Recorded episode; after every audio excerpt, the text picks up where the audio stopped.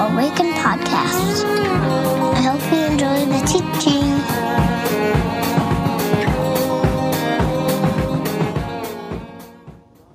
Hello, Awaken, and welcome to my living room, the unexpected start for this week's service.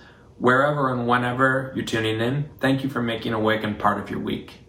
I'm Danny Langseth. I'm the finance chair of Awaken's advisory team. December is a really important month for Awaken's financial life, so we thought it was time to dust off the old sweater vest and start this morning with a brief update on Awaken's finances. We're now five months into our 2021 fiscal calendar, which runs from July through June, and I'm really pleased to announce that our, our finances are off to a great start for the year. We've received about $208,000 in gifts, so we're running about 10% ahead of our giving budget on the year. And on the expense side, things are similarly favorable. We've, we've spent $212,000, which is about 5% favorable to that budget too. So if you've got your calculator out, you know that that adds to a small loss in the first couple months of the year, which is not something we're concerned about. That's running ahead of our budget, but it is the reason that I'm here to talk to you today. Awaken, like many nonprofits, is reliant on December giving to make our budget work.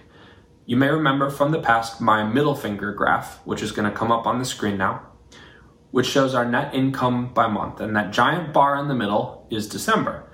Using last year's numbers here as an example, we took in $59,000 of net income last December, which allows us to run with some deficit behavior for the rest of the year. So, just simply, we're really reliant on December giving to make our budget work. So, if you've heard one of my sweater vest updates before, you know this is first where I'm going to encourage you to log on to Planning Center and consider becoming a sustaining giver by committing to make a recurring gift. But I also want to encourage you to consider including Awaken in any of your year end giving plans. Again, we're so reliant on these gifts to bring the Awaken that you know and love to life.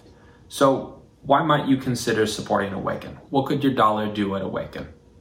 Your support allows us to pay and nurture our staff They've been working their butts off this year to adapt to the realities of remote church. Your support brings our community offerings to life, including Church in a Box, Learning Labs, and everything else that you see in the Awaken Weekly. Your support allows Awaken to come alongside members of our, community who might be experiencing financial hardship. And this year we've been able to provide seven gifts from the Benevolence Fund so far. And beyond Awaken, your support allows us to provide missional support in the Twin Cities and beyond so this year we've continued our support of Every Meal, formerly known as Sheridan Story, and will distribute three large mission grants guided by the community's input before the end of the year. All these parts of Awaken that you know and love, the staff, the community life, missional activity, can only happen with your support. We're extremely grateful and humbled for the support of this community so far this year and look to use those gifts to care for our staff and community and the broader community. So thank you for your support and thank you for considering Awaken in your year end giving plans. So, with that, let's prepare our hearts and our minds to hear this week's scripture. Luke 2 25 through 38.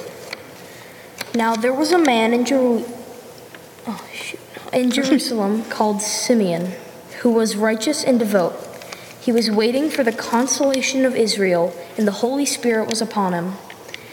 It had been revealed to him by the Holy Spirit that he would not die before he had seen the Lord's Messiah. Moved by the Spirit, he went into the temple courts.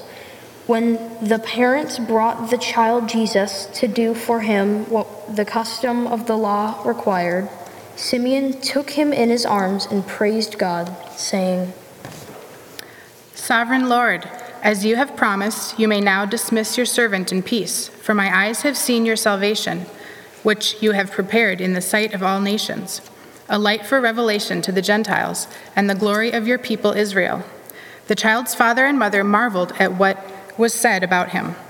Then Simeon blessed them and said to Mary, his mother, This child is destined to cause the falling and rising of many in Israel, and to be a sign that will be spoken against, so that the thoughts of many hearts will be revealed, and as a sword and a sword will pierce your own soul too. There was also a prophet, Anna, the daughter of Penuel, of the tribe of Asher. She was very old. She had lived with her husband seven years after her marriage, and then was a widow until she was 84. She never left the temple but worshiped night and day, fasting and praying.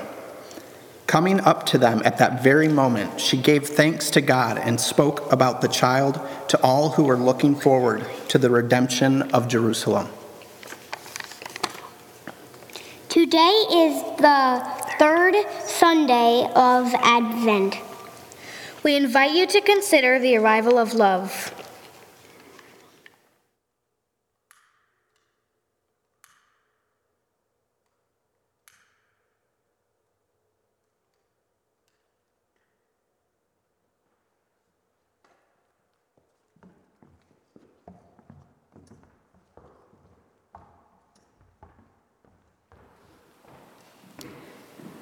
Teresa Sales, and uh, I was given the theme of love for a poem.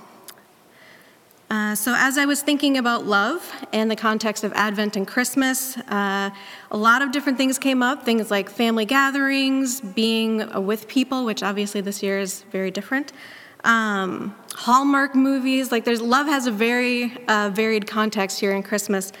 Um, but as I, I, thought about it in the context of, of Jesus and his coming, um, I really began to, to think of a different kind of love. Um, it was um, a love that uh, has a specific word in Greek. It's called agape. You've probably heard of it.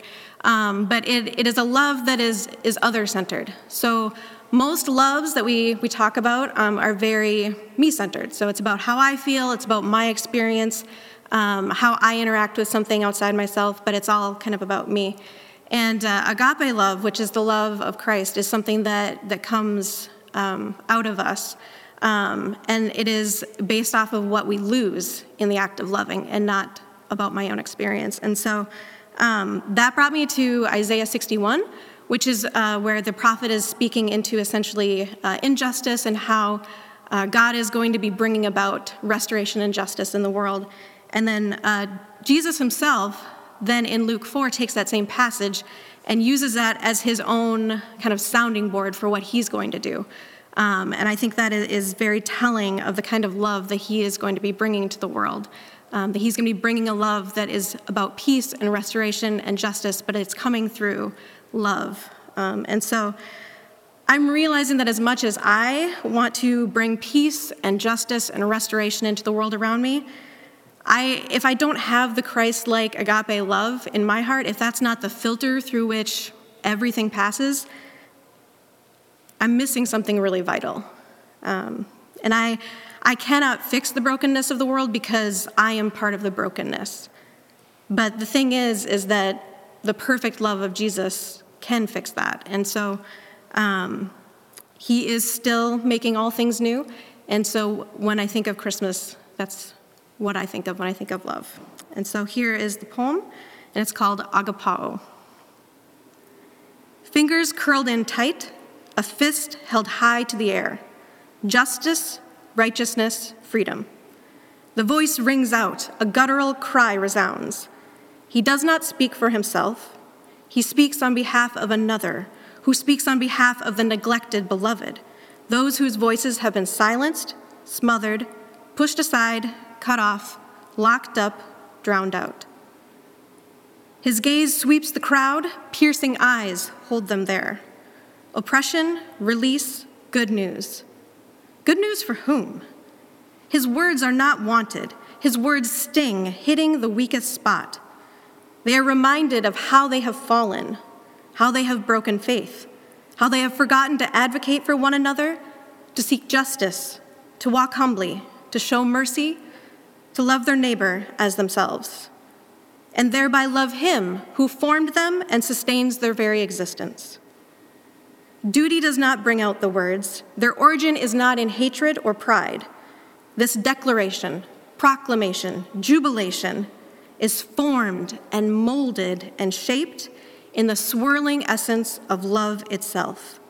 Love that is flowing and dynamic and holy.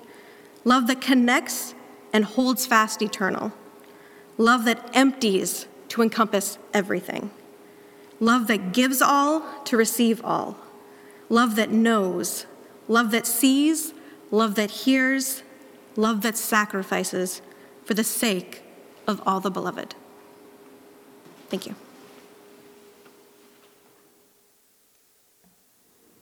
Thank you, Teresa. Let's sing together.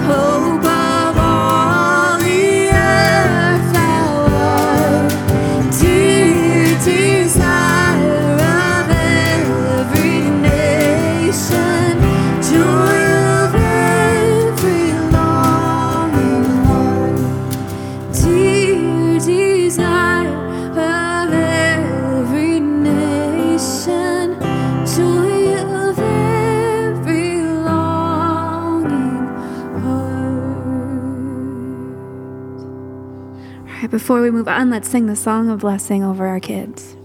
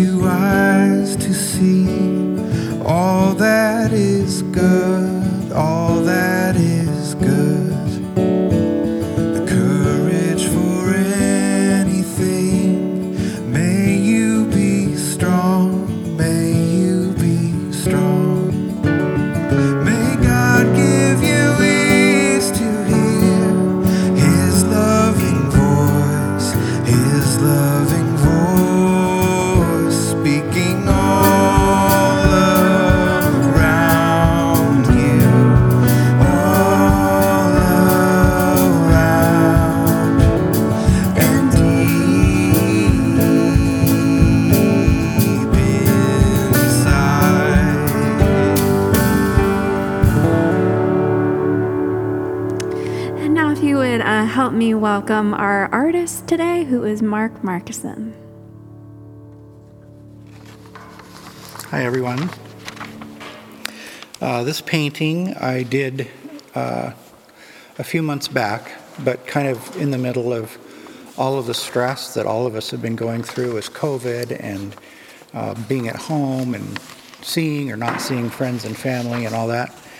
And then all of the, the unrest and the upheaval, which I think is a, a good thing. I mean, not the destruction, but I just think it's important. Then sometimes there has to be that before there can be actual real change. Um, this painting is called Justice Will Be Done. And I'm, not sure not having done this before, what all you can see. But I have various people in modes of, of expression about suffering or carrying metaphoric heavy loads. And so, what I wanted to say is that Jesus came to save us during this Advent season. Um, but what does that mean practically? You know, when I grew up, it was just out there, you know, it was a spiritual thing that he did, you know, and I wasn't sure about the practical implications. But I've learned over the years that it means that he came to be present with us in a real tangible way sometimes. All of us have probably experienced that. And if you haven't, ask for it or respond because he invites us to that. And um, he wants to identify with us. That's what he did on the cross. And even now, when he's with us here, he invites us to be with him, to be open to him as he shares the suffering with us. Many of us have been wounded in one way or another um, during our lives, and he walks with us in our brokenness without condemnation, but with love and mercy and grace. He keeps picking us up over and over and over again. And He invites us to healing and transformation and strength and resilience, even if we still walk with a limp. So that's what this painting is about things we carry culturally and individually, and to be reminded that we don't have to carry the weight all by ourselves or without hope. He promises that justice and restoration and transformation will be done. We just have to join in, our, in solidarity with each other and respond to his invitation.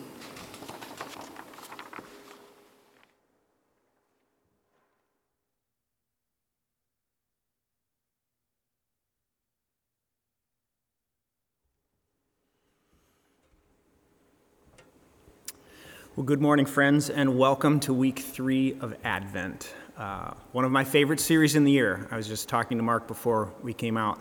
Uh, I love this series because it showcases just how deep and how rich and talented this church is and the people who make it up. So, thank you to those who participated so far. Um, so, as we settle into the rhythms of Advent, the longing, the waiting, the anticipation, uh, the darkness, December 21st, the winter solstice, still in front of us, the darkest and shortest day in the year. I wonder what you're noticing. Like, what is being born in the womb of winter for you? What is being planted, prepared in you in the darkness? Uh, a couple weeks ago, my family and I went to Home Depot I think it was a Saturday too for a Christmas tree and a couple of other things. And you know, when you take a few different people to the store, uh, sometimes things just sort of end up in your uh, shopping cart, and uh, by the time you get to the front of the uh, store, you don't, you don't you don't even realize that it's there. Uh, this was the case. So uh, we get to the we get to the front of the store, and I notice that there is a, a box of like a, a kit of microgreens, a microgreens grow kit has made it into our shopping cart. And so I hold it up and I say, like, um, excuse me, does anybody even know how much these cost to buy in the store? Like, is it worth it to buy this kit? Which is wrong question, Micah. Totally wrong question. Like, you should know this by now. Come on, it's about the process, it's about the seeds, it's about growing something together. You'll probably get a sermon illustration out of it. And here I am telling you, um, because I get home and the first thing you're supposed to do with this, this microgreens grow kit is prepare the soil, which is a de- uh, like a, a, dehydrated hockey puck of soil. So you put it in this little tray, you add some water, and then basically this thing expands and you sort of prepare the soil, and then you, you scatter the seeds in the soil, and then you put it out in the sun. No, that's not true. That's not what you do with the microgreens grow kit. You actually cover it for three full days, you subject it to darkness. Why? Because something happens in the darkness. Like the, the first thing crucial for growth happens in darkness.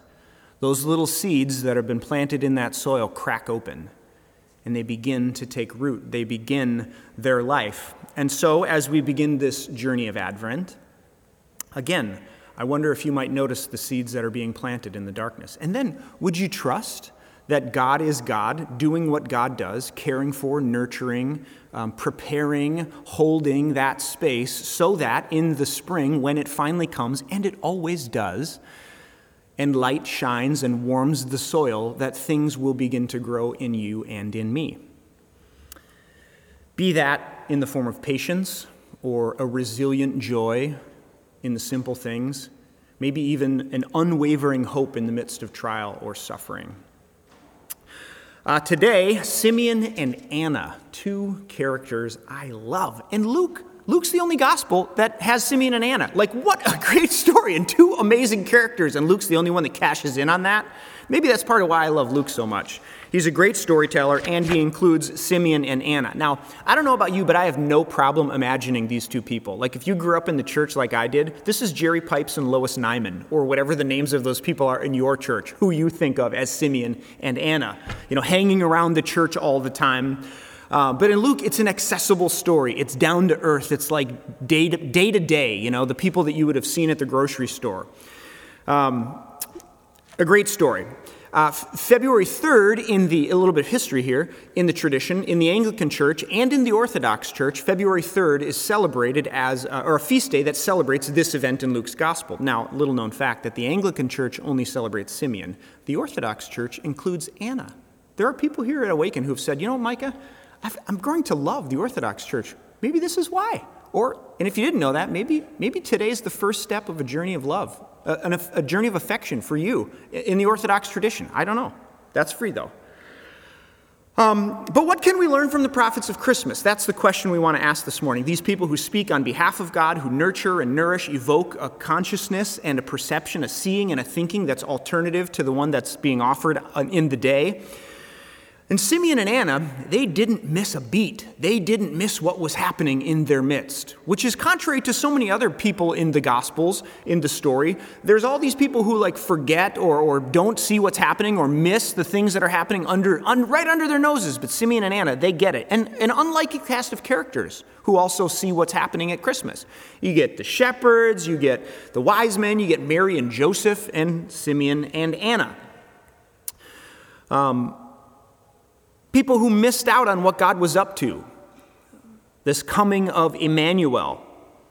And can you imagine missing Christmas? Like, can you imagine missing the day of Christmas in our age? Like, nobody would do that, right? No one would miss Christmas. But can you, can you be on the mountain, but not really be on the mountain? Can you, like, experience Christmas, but really miss what God is doing and giving and offering in Christmas? Arguably, you can. And so, my hope and prayer for us this morning is that as we turn to these two prophets, that we would begin to listen and hear. What was it that they nurtured? What kinds of people were they that they could see what was happening that so many other people missed? So here's the question How do we see? How were they able to see?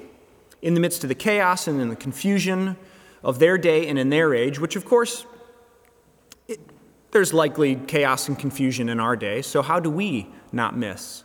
What maybe God might be saying and offering to you and to me. So, three observations uh, suffering, the scope of what God was doing, and active participants. So, let's talk about suffering first. Simeon and Anna, these two were in tune with the suffering of God's people. Now, for the most part, in our day, we have an aversion to suffering. Um, think about the process of, of life and death, of birth and death and everything in between. Like comparatively, we tend to move towards drugs or narcotics or the, the, uh, the redirection or the alleviation of pain and suffering at any and all costs. We, we avert it, which is a bit of a problem for those of us who follow Jesus, right? Like it seems that Jesus kind of had a nose for suffering. Luke is intent to tell us that Simeon and Anna were in tune with the suffering of Israel, verse 25 and verse 38. Often it's read as this return from exile, this longing, this hope, this expectation we've talked about that the people had that God would return and, and, and essentially liberate them, rescue them from their suffering. Listen to the prophet Isaiah, chapter 52. Burst into songs of joy together, you ruins of Jerusalem, for the Lord has comforted his people. Chapter 49 Shout for joy, O heavens, rejoice, O earth, burst into song, for the Lord comforts his people and ha- will have compassion on his afflicted ones. Isaiah 40 famously, Comfort, comfort my people, says your God. O come, O come, Emmanuel. Going back to the beginning of the story for God's people called the Exodus, we see God who hears the cry of the people in Exodus chapter 3. Jesus himself on the cross suffers on our behalf. Paul says that in our weakness and in our suffering, God is made strong. And yet, our tendency is to move as far away from suffering as we can possibly get, as quickly as we can. But yet, in this story of Jesus' birth, we find Simeon and Anna, two people who nourished and nurtured and evoked an alternative seeing and thinking, who were in tune with the suffering of God's people. Um, some of you may remember this. Uh, I don't know if it was an interview or I think he was invited to speak at the National Prayer Breakfast, but Bono, the lead singer of U2. And in this kind of famous uh, moment, he said this I mean, God may well be with us in our mansions on the hill. I hope so. I'm guessing he has one of those. He may be with, with us in all manner of controversial stuff. Maybe, maybe not. But one thing we can all agree all faiths, all ideologies, is that God is with the vulnerable and the poor. God is in the slums, in the cardboard boxes where the poor play house. God is in the silence of a mother who has infected her child with a virus that will end both of their lives. God is in the cries heard under the rubble of war. God is in the debris of wasted opportunity and lives. And God is with us if we are with them. If we're in tune with the prophets of Christmas and we attempt to tune into what God is doing at Christmas, we might do well to press into our suffering, to lean into our experiences of the desert, our own exiles, and of, those around us. And as we do, to keep our eyes open for the God who is found amidst suffering. So, not only do Simeon and Anna have their hearts tuned into that, the suffering of God's people, but they understand the scope of what God was doing. Like all throughout the Bible, it's telling this story of God's interaction with humanity. And that story is not very small. It's not subject or pointed at one small group of people, but rather, through the whole story, it's cosmic, it's global, it's everything God created. Again, the prophet Isaiah. Chapter 52 The Lord will lay bare his holy arm in the sight of all the nations, and all the ends of the earth will see the salvation of our God. Chapter 40 And the glory of the Lord will be revealed, and all of mankind together will see it. Chapter 49 Is it too small a thing for you to be my servant, to restore the tribes of Jacob, and bring back those of Israel I have kept? And I will also make you a light to the Gentiles, that you may bring salvation to the ends of the earth. Romans 8 talks about the, the cosmos groaning and sort of waiting redemption. Revelation pictures the physical earth and uh, uh, the world being renewed and remade by Christ. And Jesus himself says, I'm making all things new. Simeon and Anna, somehow, in the midst of the suffering of Israel, understood this. They understood that God wasn't concerned just with Israel's plight, just with their suffering, but that he was concerned with the whole world. Behold, I bring you good news of great joy, and it will be for a small group of people. No, for all the people. So many people around in the Gospels miss this fact right under their noses. How? Why can they not see that that's true? Maybe because their view of what and how God would move and act was too small.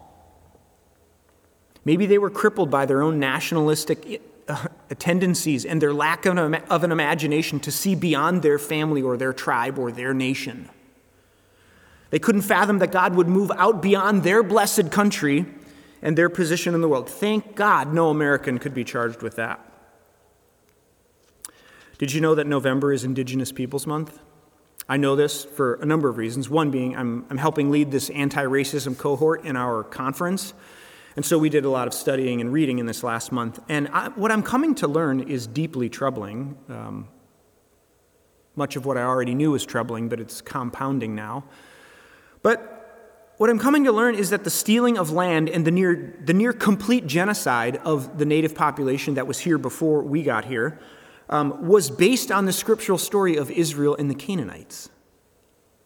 Like we, white Christians, assumed we were the Israelites, that this was the promised land, and that the, the Canaanites were, uh, or that the native people were the Canaanites that God would give us victory over. How,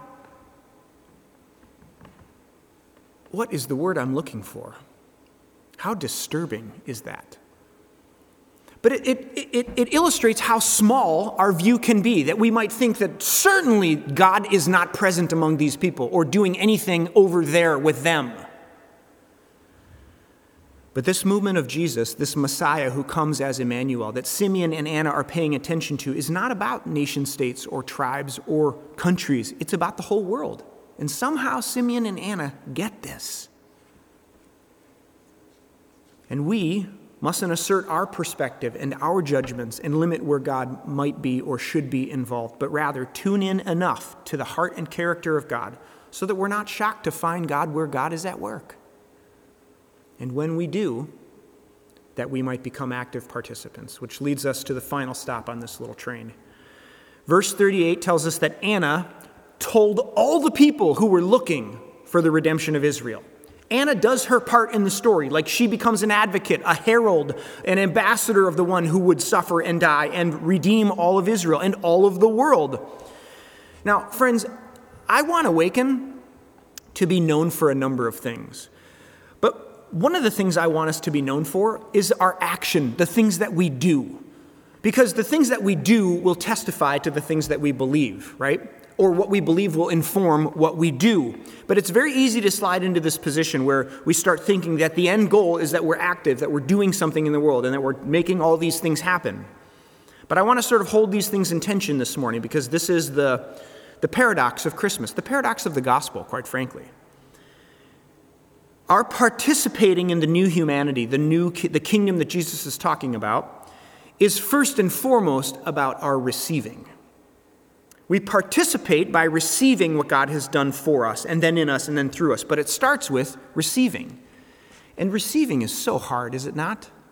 Like, I've been in ministry for over 20 years now, and being a pastor, like, you're around people who care for you and love, for, love you and, and who offer things and over the course of the years, I've received many gifts. Our family has received many gifts. In fact, just I'm freshly shorn. I don't know if you can tell or not. I got my hair cut. So this is the best, one of the best stories I have in a, in a long time. I get an Instagram message from somebody who's like, Hey, Mike, a great sermon the other week. I was noticing your haircut, your hair game's not too strong in COVID. like you're usually pretty high and tight, like, for, you know, so I have this great guy down at Saints Coast Barber right here on, Saint, on, on West 7th. I'd love to buy you a haircut. so I was like, I can't do that. I couldn't take that. I was like, you're darn right, I'll take that. So I got my haircut last week by Manny. But for some of us, maybe not me after 20 years of learning, we find it very difficult to receive a gift when someone offers it, right? like, oh no, I couldn't be, I couldn't put that burden on you. Oh, I don't want to be a burden. We, we feel like we have to settle the score or we have to like, you know, square the account, return the favor. But good news, friends, good news. The gospel, God has extended a gift. And that gift is free. You can't pay it back. You can't earn it. You can't settle the score. Our participation in that gift actually is directly connected to our ability to receive. So if you can't receive you can't get in on this game. You can't get in on this thing that God is doing because it's nothing but gift, it's grace.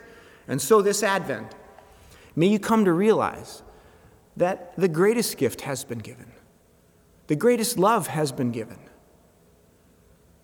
No prerequisites. It does not, you don't need to pre approve, you don't need pre approval for this deal.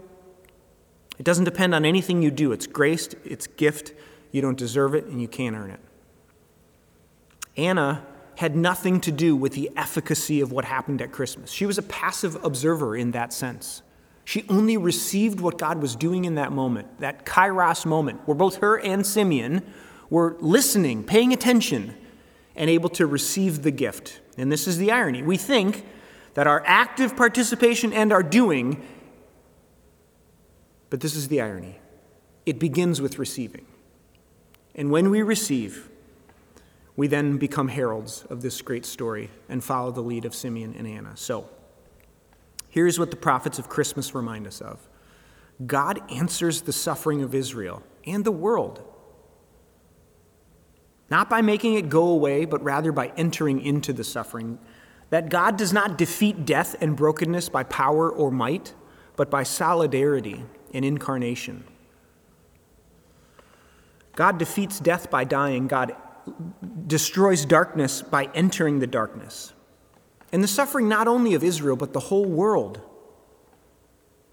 Christmas, as much as it's become wrapped up in our sort of Western consumeristic views of things, it's a story about the whole world, the cosmos. Not any tribe or nation or people, but everybody, for all people. And you and I, we become participants in the wonder of this story by receiving. And in our receiving, we get to participate, to become heralds, to play a part, to be in the story. So, this is my offering to you this morning. Where is the suffering around you? Where is it within you? And may I encourage you not to run, not to avert, not to redirect, but to squarely face it. Because we know time and time again that this is the place, these are the places where we find the Messiah, the Jesus of Christmas, at work in suffering. Not just for particular people groups, but for the entire world. All that God has made good. And we participate by saying yes, by receiving with open hands. So may that be you today. Pray with me if you will. God, this morning, as we take a few moments of silence and direct our hearts and our attention to you and what you're doing in this moment, we thank you for Simeon and Anna and for the gift of their, their testimony, for the way in which they were in tune with what you were up to in their midst, that they didn't miss the subtlety of your kingdom and the nuance of your suffering and the way in which you enter the world. And they received it as a gift and then became heralds of it. And so, God, I pray that you might find us today where we are and invite us to whatever steps are for us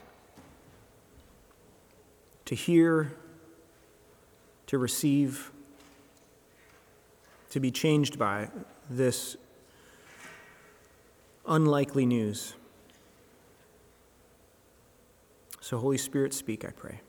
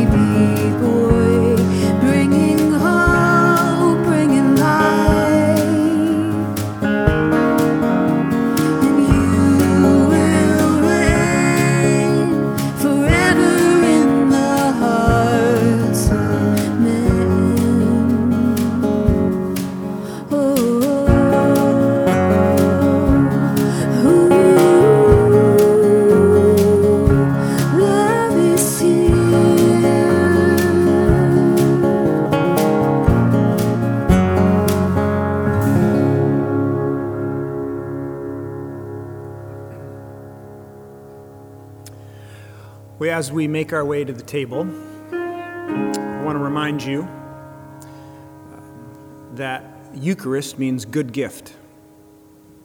It is the hope that as we take this bread and this wine, this good gift of God, that we are put back together, healed, made whole, um, filled up to overflowing, and sent into the world that we might become little Eucharists all over the world, good gifts, the people of God for the world. So, on the night that Jesus was betrayed, he took bread and he broke it, and he said, This is my body, broken for you. Whenever you eat of it, do it in remembrance of me. In the same way, he took a cup and he blessed it, and he said, This is my blood, which will be shed for you. And whenever you drink of it, do it in remembrance of me. Remember the good gift that I have been, that I'm now asking you to be. And so, as we come to this table, we're reminded that this is the table of the Lord's, not the church's. It is made ready for those who love God and those who want to love God more.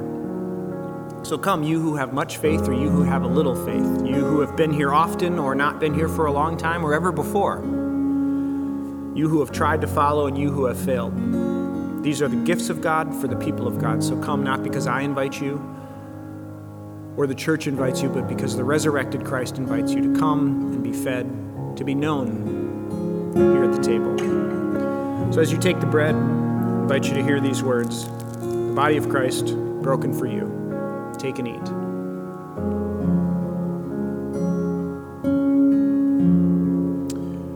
And as you take the cup, I invite you to hear these words The blood of Christ shed for you. Take and drink.